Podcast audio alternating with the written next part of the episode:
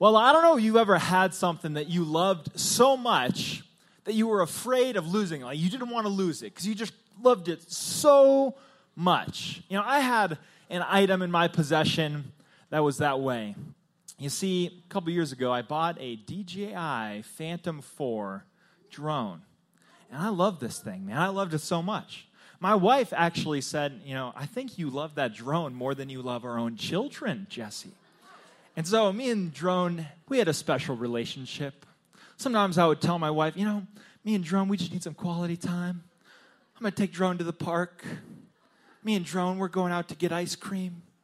Just Drone, we're just spending quality time together. We made memories together. Like there was the memory where I flew drone over a big herd of cattle in the mountains and caused a stampede. There was uh, another time, you know, where drone had a close call, crashed drone into a 30 story building and it plummeted down, but it landed in the snow and survived. And that was, that was, a, that was a close call, made me a little nervous. But you can only imagine how I felt when I was flying drone at the Grand Canyon and the wind caught him it carried him away, and he would not return. And I watched drone plummet 3,000 feet to its death. So I hurled myself over the edge after it. No, I'm just kidding. I didn't do that. Obviously, losing something important to you is sad, it's, it, it messes you up. But for many, many, many people, they grow up and they lose something far more precious than a drone or an iPhone 10 or, you know, I don't know, your, sh- your hair straightener. I don't, I don't know what's like super important to you. But they lose something so much more important than that. There, there, are, there are thousands and thousands and thousands of kids every year. It's, it's become a kind of a growing epidemic in our culture of kids who grow up in church and then they move out of their parents' house and they don't lose their drone, they lose their faith they lose their entire faith in Jesus and they grow up to either just be, you know, uh, uh, nuns, not the kind that wear the black cassets and stuff. No, no, no. They grow up to be nuns where they have no religious affiliation. They grow up to be atheists. They grow up to be agnostics. And you can read all over the internet story after story of what are called deconversion stories. Stories of kids just like you who sat in the youth group, who sang the songs, who raised their hands, but they go away to college and they don't believe at all anymore. And that's what I want to talk to you about tonight. You see, some of you know about the young, trendy, hot pastors. But I want to introduce you to the old, wrinkly, smart pastors. All right? Because you, you, might, you, might, you might know about the hot, young, trendy pastors. You may have Carl Lentz and Rich Wilkerson on, on the gram. But here's the deal. I mean, as much as I love those dudes, Steven Furtick's muscles aren't going to help you in anthropology class when you got some professor biting your head off saying that God's just your imaginary friend. It's not going to come to your rescue. And so I want to introduce you to some other guys because you need to know that there are Christians who are so smart that listening to them will melt your face off. All right, that's what I want to tell you about. There's guys, and, uh, and you can you can you know catch this later on the podcast. Google search these guys, look them up. But there's guys like John Lennox, who's, a, who's actually a physicist and a mathematician. There's guys like William Lane Craig, Ravi Zacharias, Timothy Keller. You need you, there's there's so many so many brilliant Christian thinkers out there. You need to know that there are scientists who are Christians, like Francis Collins, who mapped the human genome and used to report directly to the president. You need to know that there are atheists who have conversion stories, famous atheists like A.N. Wilson and Anne Rice and C.S. Lewis. And I don't want you to just take my word for you for it. I want you to become a Christian thinker. I want you to not be afraid to actually use your mind and engage your mind as a Christian. The Bible tells us to love the Lord our God with all our heart, soul, mind, and strength. And I want to encourage you to be a Christian thinker and not just to take my word for it, but to actually listen to the power of their arguments. So tonight is kind of kind of going to be the brutal caboodle, all right? It's going to be the brutal caboodle. Should I send it? Should, should I just send it? I'm just going to send it. All right, that's what we're doing tonight. We're just going to get a little bit rowdy. We're going to have to think a little bit. But I think for some of you, this is going to come as a life preserver. This is going to come as water to your weary soul. This is going to this is going to be like a rescue to a drowning man. This message is going to be that for you. That's my prayer. That's my hope. So the message I've, called, I've titled tonight is called "Doubters Welcome." Doubters Welcome, and it actually comes from a, a verse of scripture in a small little book at the end of the New Testament, the book of Jude.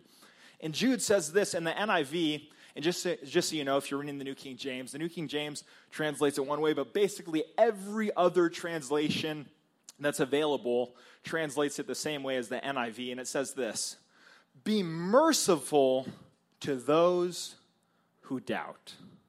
Be merciful to those who doubt. Uh, in the Passion Translation, it says, Keep being compassionate to those who still have doubt. Let's pray. God, I pray that you'd speak to us this evening.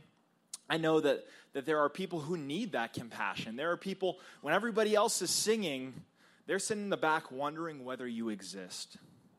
When everyone else has their hand raised, I know that there are students here who are wrestling and grappling and questioning in their faith. And I pray that tonight they'd, they'd be set upon solid ground. I pray that they wouldn't lose heart and they wouldn't give up. And I just pray that this would be a powerful night. I pray this in Jesus' name. Amen. So, doubters, welcome. Everybody say that to me. All right, that's what Jude's telling us. He's saying, be merciful, be compassionate to those who doubt. Our first point you can write down in your notes is this the drought of doubt can deepen the roots of faith the drought of doubt can deepen the roots of faith. There are some churches where maybe unintentionally they kind of create this attitude where it goes, You got doubt, you better get out. Where, they just have this thing like, if you have any kind of question, if you have any kind of skepticism, you aren't welcome here. But I'm here to tell you that is not a biblical church. That's not how Jesus treats people. That's not how Jesus views you and your questions and your doubts. And the reality is this Churches that stifle questions create skeptics. Churches that stifle questions create skeptics. And, and, uh, and what I want you to realize is that church should be a safe place to bring your doubts. It should be a safe place. Your small group should be a safe place to bring the questions that you have, the doubts that you have. So I'm saying, doubters, welcome. Now, you may not be doubting tonight, and if you're not, that's awesome. That's fantastic. You may not be doubting right now, but you probably have a friend at school who's an agnostic. You probably have a friend at school who's an atheist. Maybe, maybe later on down the line, there's going to be a dark day where you are in a place of doubt. And this message is going to be online, and I want you to be able to refer back to it and use it. Save it for that dark day where you are doubting. Now, I am a doubter, and I kind of want to tell you uh, a little bit of an origin story of my doubts. First off, it started when I started listening to this guy, super famous English guy, maybe you've heard him named Richard Dawkins. And I started kind of scoping his stuff out, but it really kind of got kicked into high gear when I was at college, the way it is for a lot of people. Because I grew up in the church, grew up going to a Christian school, but then I went to college and I had this English teacher named Kaz Ziemka, all right? And he, he, he's taught English, but he was from Poland. So it didn't make a lot of sense. But he was, he was an English teacher who spoke Polish from Poland. And he was an interesting guy. He loved Swedish death metal. He was like, oh, yeah, I'm on Ammoth bring on the Viking core. He was like this 60 year old man, this like tall, skinny guy. And he was so interesting. He, would come to class and, and, like plop down in his chair, like he just didn't care about anything in the whole world. And he would tell the most weird stories. Like he'd be like, you know, sometimes you wake up in the morning, you are looking at your stupid face in the mirror, hardly alive, you're not even there. But then you look down at Crest toothpaste tube and you see dangling modifier on Crest toothpaste tube, and instantly you are awakened. You run the computer right to Crest toothpaste. You have bad grammar on toothpaste tube. Crest toothpaste sends you lifetime supply of toothpaste. I'm like, all right, all right. But this guy taught English, but he would bring like Richard Dawkins articles for us to read. I'm like, bro, give me some Shakespeare. This is English class. Like, don't give me Dawkins. He'd, he'd bring these atheistic things. And he said that his express purpose was to deconvert his students. And so I spent, you know, thousands of hours pondering and thinking, you know, is there evidence for God? Does it make sense to believe in this God that's invisible that you can't see? Dark nights, wondering and researching and, and agonizing and, and being the kid sitting in the worship services going, is any of this real or are we all just out of our mind? Are we all just insane? I spent countless hours. I, I, spent, I spent times driving in my car, screaming at the top of my lungs. But I'm here to tell you this that through all my doubts, as I kept researching, as I kept investigating, ultimately what was happening was not the end of my faith, it was a, it was a whole new genesis of my faith. My faith was getting deeper than ever before. You see, doubt sometimes is portrayed as a negative thing, but there's a French proverb that says, He who doubts nothing thinks nothing. He who doubts nothing thinks nothing. You will never find answers until you start asking questions. And a season of doubt can actually be a step toward firm convictions. You know, I've been told that trees' roots are forced to go deeper into the soil during seasons of drought to find the water and that at the end of a season of drought, after its roots go down deeper to find the water, that, that tree is more unshakable than it ever was before. And I want you to know that the drought of doubt can deepen the roots of faith. Now, you're probably thinking of some Bible passages that talk about doubt in a negative way. But G. Campbell Morgan, a really famous Bible teacher from England, he says there's a difference between doubt and unbelief. Unbelief comes from a rebellious will, but doubt comes from a troubled mind and a broken heart. Unbelief comes from a rebellious will, but doubt comes from a troubled mind and a broken heart. When, when, when Thomas comes to Jesus and, and he'd been doubting, and all the other 12 had believed in the risen Christ, but Thomas hadn't, he doesn't say to Thomas, Hey, Thomas, you get the heck out of here. You're not an apostle anymore. I know you were doubting. I know you didn't believe in me. No. What does Jesus do? He offers him the exact evidence he was asking for. He welcomes him, he loves him, and he challenges him to trust more deeply. And that's what he does to Thomas. And then Thomas becomes the first disciple to call Jesus God. He's the first one to call Jesus God. Now, there is such a thing as unbelief. And I think what a lot of the people you know who are atheists, they may fall into this category that it's not just about proof, it's actually about pride. It's not just about reason, it's actually about rebellion. I'll share this quote with you. Dude wrote the book Brave New World. He was a famous author, famous atheist. I think we'll put it on the screen for you. But Aldous Huxley, the dude who wrote Brave New World, he was an atheist. He said this. He was so honest. He said, I had motives for not wanting the world to have a meaning. And the philosopher who finds no meaning in the world isn't concerned exclusively with a problem in philosophy. He's also concerned to prove that there's no valid reason why he personally shouldn't do whatever he wants. For myself, no doubt most of my friends, the philosophy of meaninglessness was essentially an instrument of liberation from a system of morality. We objected to that system of morality because it interfered with our sexual freedom. He said, I didn't want the universe to have a meaning. I didn't want there to be a God because I wanted to do whatever I want. I didn't want to have to play by anyone else's rules. And for many people who go away to college, they get into a place where they, they're too busy, they work, and then I don't have time for church, I don't have time to go to church. And then before long, everyone that they're hanging out with is getting blazed and getting laid. And before long, believing in Jesus just sounds lame in the things that used to make sense just don't make sense anymore. But 2 Timothy 2:22 says this. It says, "Flee also youthful lusts and pursue righteousness, faith, love and peace together with those who call on the Lord out of a pure heart." You need to make up your mind right now that wherever you go, wherever, whatever you do, however you feel, you're going to put down roots with God's people. You need to make up your mind that even in your seasons of doubt, you aren't going to do it alone. You see, you will never follow Jesus fully until you have friends that follow him too. You can't do it alone. We ain't the Lone Rangers, we're the Power Rangers, all right? It takes a squad, it takes a team. All right, but uh, so the drought of doubt can deepen the roots of faith. Our next thought is this biblical faith is reasonable faith. Biblical faith is reasonable faith. I'll tell you a little story.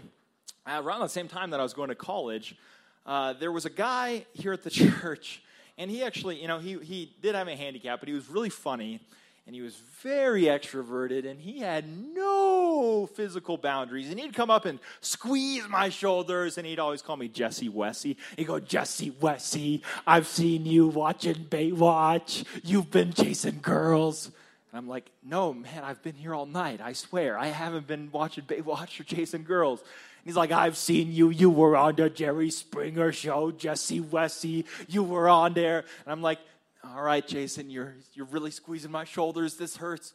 Well, anyways, one I'm riding the bus to school. I'd see him at church all the time. One I'm riding the, the, the you know, the bus to school, minding my own business, got my iPod in, kind of in my groove. I kind of look up in horror as I see Jason getting on the bus. I'm like, oh man, here he comes.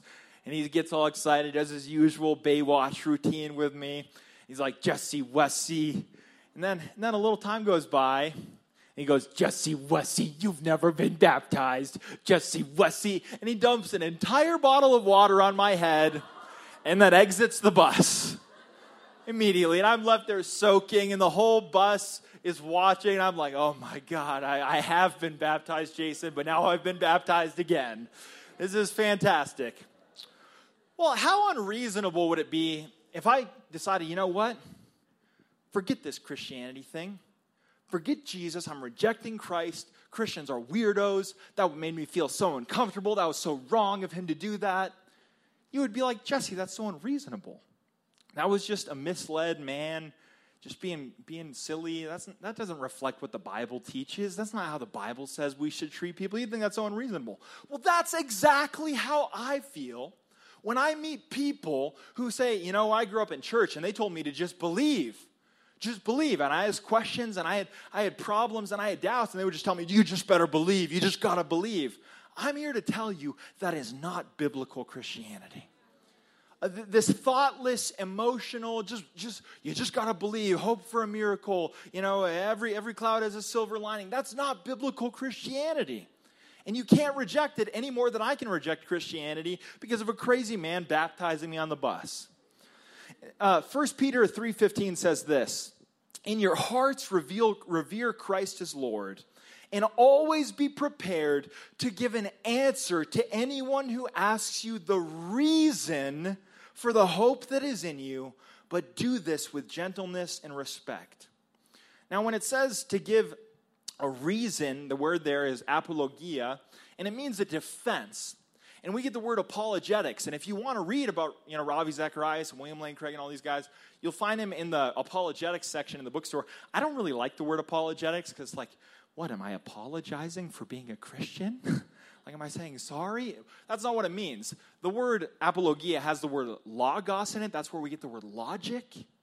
It means that you're giving a logical reason for why you believe. It's, it's a logical argument. Why do you believe in Christianity? I want you to think about that. Why do I believe this? Why do I believe that it's true? Can you give a logical answer? Can you give like a courtroom case, a court defense? This verse says that every Christian should be able to do that. Every Christian, you know, when you tell people to believe, don't just tell them what to believe, tell them why to believe it. Don't just tell them what to believe, tell them why to believe it. 10 times in the book of Acts, it says that Paul reasoned with people in the marketplace. He reasoned with people. He gave them evidence. He gave them a logical case, a logical defense. Um, so, biblical faith is reasonable faith. Biblical faith is reasonable faith. Um, Luke starts off this way. You know, people, some people say, oh, the Bible's just a bunch of fairy tales. It's all just a bunch of fairy tales about Jesus. Check out the way the Gospel of Luke starts off.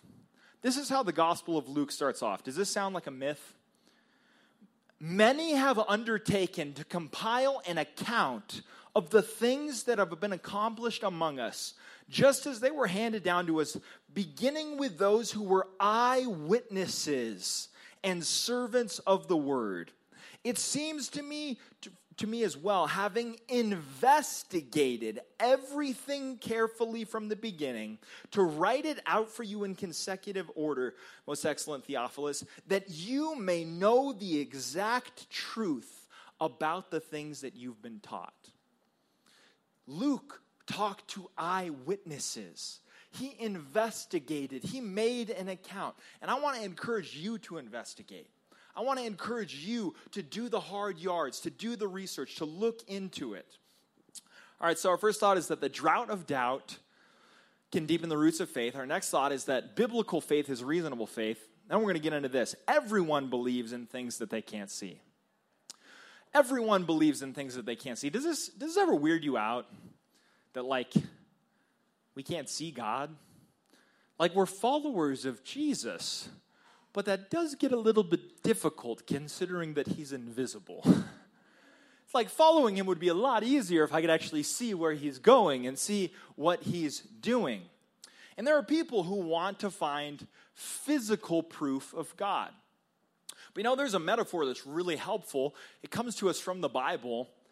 In Acts 3:15, Peter calls Jesus the author of life. The author of life. God relates to us the way J.K. Rowling relates to Harry Potter. What if Harry Potter ran around Hogwarts looking for physical evidence of Rowling? You know, he would never find Rowling in Hogwarts. He'd never find her anywhere. I mean, Frodo would never find uh, Tolkien in Middle Earth or in the Shire. But does that mean that Rowling doesn't exist? No, not at all. You see, God is the author of our story. He is near to us, but He is separate from us. Now, something you'll hear very often is people saying, you shouldn't believe anything unless it's scientifically provable. You shouldn't believe anything unless it's scientifically provable. That's, that's, a, that's a philosophy viewpoint called scientism. But what philosophers point out is that the statement you should only believe things that are scientifically provable isn't scientifically provable. You can't prove that. That's a philosophical viewpoint that can't be proven. You know, you can't you can't prove that in a test tube. That's a position that a faith assumption that you make. Everyone believes in things that they can't see. You know, and that same person, you know, down in Nob Hill, uh, you know, you know, smoking weed and, and just like, you know, I don't know, having a bunch of bumper stickers all over their car, because that seems to be like what they do. They just put like so many bumper stickers on their car. It's excessive. Just take it down a notch, everybody. But, uh, but, but, but that person, that same person who says, you know, I believe in science, I believe in evidence, I won't believe in God until you prove it to me, that same person is incredibly passionate about women's rights and incredibly passionate about rights of immigrants and rights of minorities. But here's the thing give me some scientific proof of human rights. Give, me scientific proof that every single human being is equal. You see, you can't prove that. That's, that's a philosophical position. You can't prove that scientifically. And you, I, have sat there and asked people, like, hey, do you believe in human rights? They're like, oh, yeah, I'm, I'm big on human rights. I'm passionate about human rights. And you go, why do you believe in human rights? And they go, I don't know. I don't know. I have no idea. I, don't know why I'm passionate about it. You see, you can't put human rights in a test tube. You can't look up human rights under a microscope. You can't look at uh, human rights through a telescope. You can't prove them scientifically. And some people go, Well, I believe in animal rights. Well, I'll tell you something animals don't believe in animal rights. The lion does not believe in the rights of the gazelle. You know, sloth bears eat their babies. Freaking sloth bears, man. They don't believe, they don't, they don't believe in animal rights. You know that they actually don't believe in human rights in China or in India or in Africa or in parts of Africa or in Korea?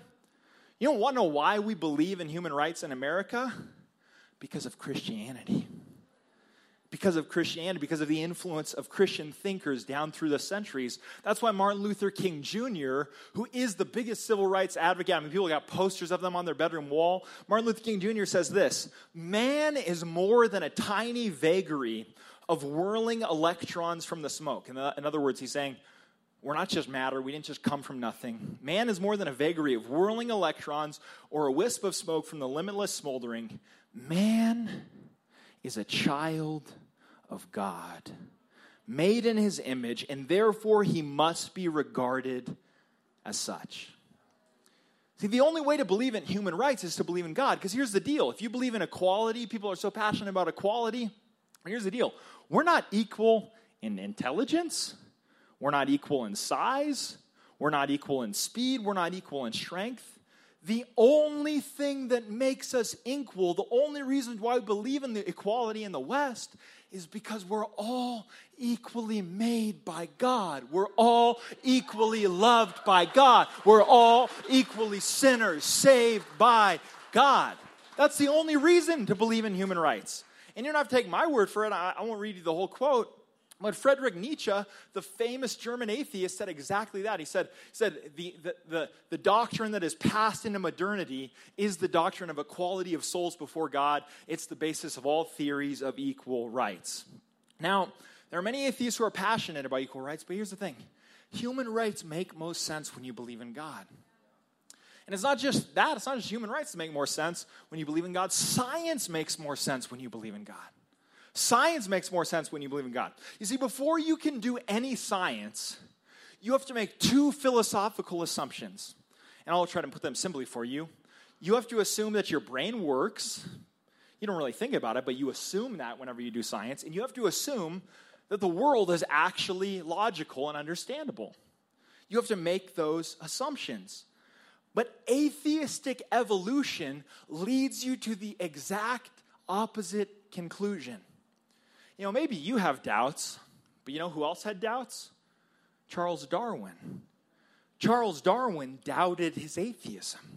And Charles Darwin said this The horrid doubt always arises whether the convictions of man's mind, which have been developed from the minds of lower animals, are any value or trustworthy at all. I'll give you another quote. There's an atheist philosopher at New York University named Thomas Nagel but he wrote a book, he's an atheist, but he wrote a book called Mind and Cosmos. Here's the subtitle for it The Materialist Neo Darwinian Conception of Nature is Almost Certainly False. So here's an atheist saying Darwinism doesn't make sense. And here's one of the reasons why he said this. He said, Evolutionary naturalism provides an account of our capacities that undermines their reliability and in so doing undermines itself. Let me translate what Darwin and Thomas Nagel said. They're saying this If my brain is just an accident of nature, I have no reason to trust my brain. You see, and that's what philosophers more and more are realizing. The moment you quit believing in God, you have no reason to believe in reason. The moment you quit believing in God, you have no reason to believe in reason. But I believe in reason and I believe in logic because I believe God is logical and I'm made in his image. And so that's why it makes so much. And so people go, You're a person of faith. I'm a person of reason. You go, Hey, wait a minute. Hey, girl, hey, let me tell you something. You know, and you lay it out for them. All right. Next thought is this if we come from nothing, then in the end, nothing matters. That's pretty intense. If we come from nothing, then in the end, nothing matters. Now, I want to just have a little caveat here. I want to let you know something. I want you to know that atheists are not fanged villains. Okay, they're not like these bad people who, you know, wear black eyeliner and want to steal your soul. Uh, they're not these horrible monsters. Actually, I know atheists who are like really cool. I know some atheists, I like them better than some of the Christians I know. Like, like there are cool atheists, there are funny atheists, there are intelligent atheists. Because here's the deal everyone's made in God's image. Even, even the atheist. Everyone's made in God's image. And so I, am not trying to like scare you. You're going to have awesome professors at college. And if everyone's made in God's image, you can learn something from everyone. But here's what I figured out most atheists have not thought out the implications of their position. They've not thought out the implications of their position. I'll give you an example of somebody who has thought out the implications of their position. There's a TV show I watch called Fargo, okay? And see, and it's pretty brutal, all right? Warning. Sixth graders, do not watch this show. But, uh, but it's got Billy Bob Thornton and it's got Martin Freeman in it. Who's Martin Freeman? Martin Freeman is the only white dude in Black Panther. the only white guy in Black Panther. He was also known as the Hobbit. Anyways, Billy Bob Thornton is sitting there, and Billy Bob Thornton is a hitman cold as ice. And he's sitting there with Martin Freeman, this insurance salesman, and he tells him this. He goes, Your problem is that you've lived your whole life like there's rules. There are no rules. We used to be gorillas. And that night, Martin Freeman goes and beats his wife to death with a hammer.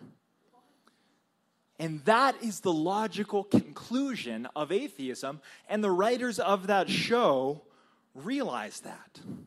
But you may go, Jesse, that's all fiction. That's all fiction. I mean, nobody would ever literally think atheism out like that. Nobody would ever follow to its conclusion. Well, I can think of a few people who did. Just give you an example. Oliver Wendell Holmes said this Morals are more or less arbitrary. Do you like sugar in your coffee or not? Morals, for those of you who are like young, morals means right and wrong. Morals are more or less arbitrary. Do you like sugar in your coffee or don't you? So as to truth. I see no reason for attributing to a man a significance greater than that which belongs to a baboon or a grain of sand. That's what Oliver Wendell Holmes says. He's just thinking out his atheism. But here's the deal Oliver Wendell Holmes went on to become a Supreme Court justice in the United States.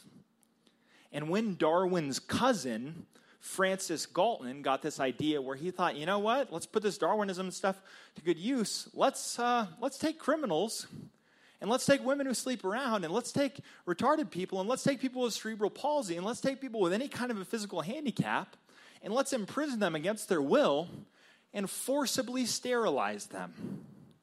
And when a case came before the Supreme Court, Oliver Wendell Holmes said this: three generations of imbeciles is enough. And this wasn't in Nazi Germany, this was in America. Oliver Wendell Holmes and, and uh, Francis Galton forcibly sterilized 65,000 American citizens against their will. See, that's what happens when you think atheism out to its logical conclusions. But you go, oh, that's cruel, Jesse, that's inhumane. But here's the deal if we come from nothing, in the end, nothing matters. It doesn't matter if you're cruel or kind. Jean Paul Sartre, who was a French philosopher, he put it like this All human activities are equivalent and are doomed to failure. Thus, it amounts to the same thing whether one gets drunk alone or is the leader of nations. Life has no meaning the moment you lose the illusion of it being eternal. See, let's suppose for a minute that God doesn't exist. And then when you die, you die. Well, here's what that means it means that no matter what you do, you're just going to die one day. And then all of your children are going to die. And then all of your grandchildren are going to die. And then their children are going to die. And then one day, the universe is going to go cold and dark. And whether you are a humanitarian or a mass murderer, it all ends the same. In the end, whether you feed the poor or eat the poor, it all ends exactly the same.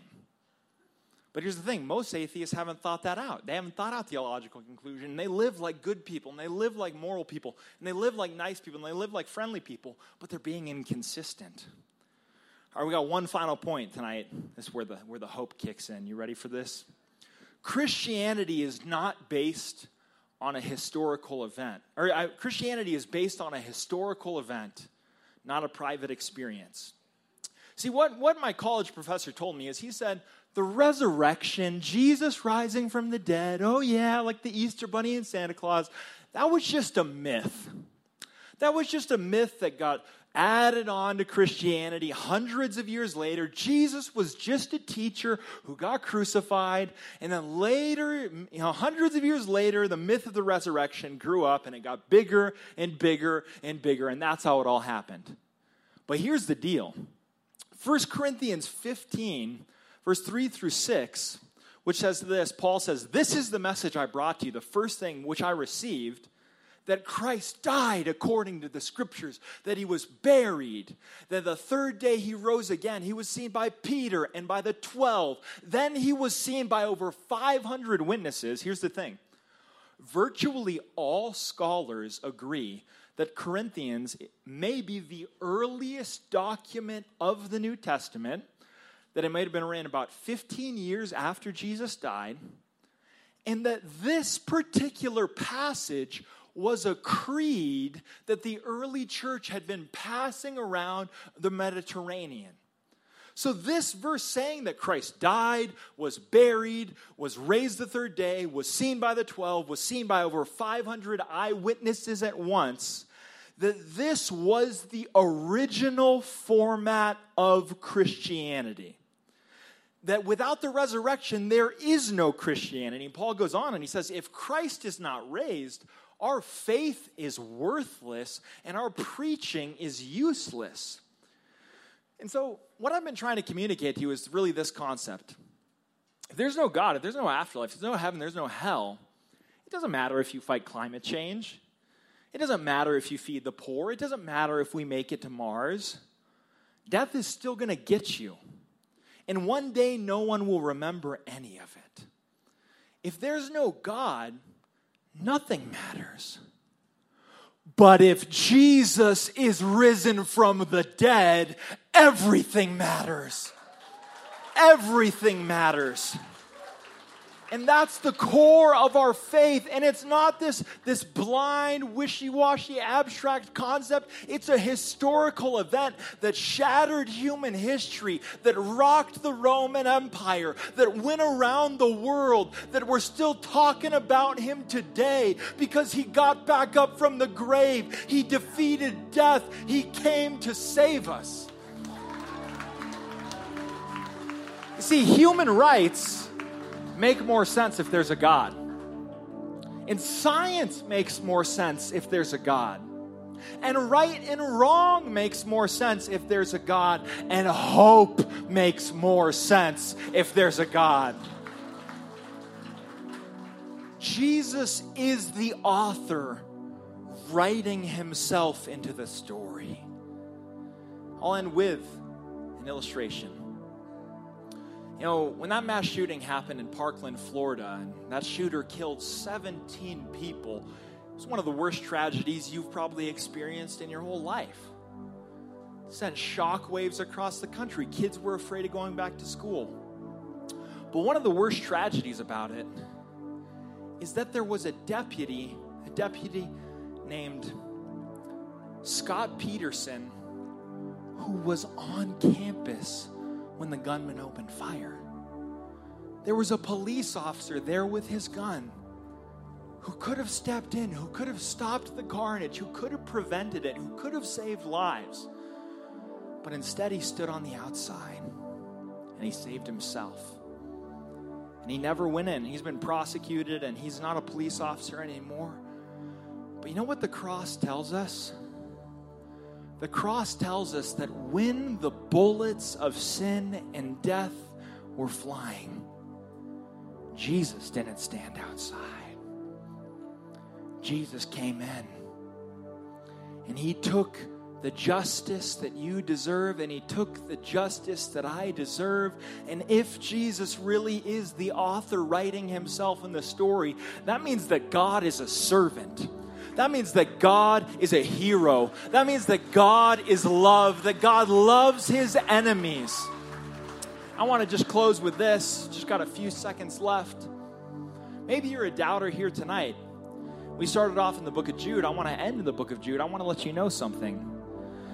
John chapter 7, verse 5 says that even Jesus' brothers didn't believe in him.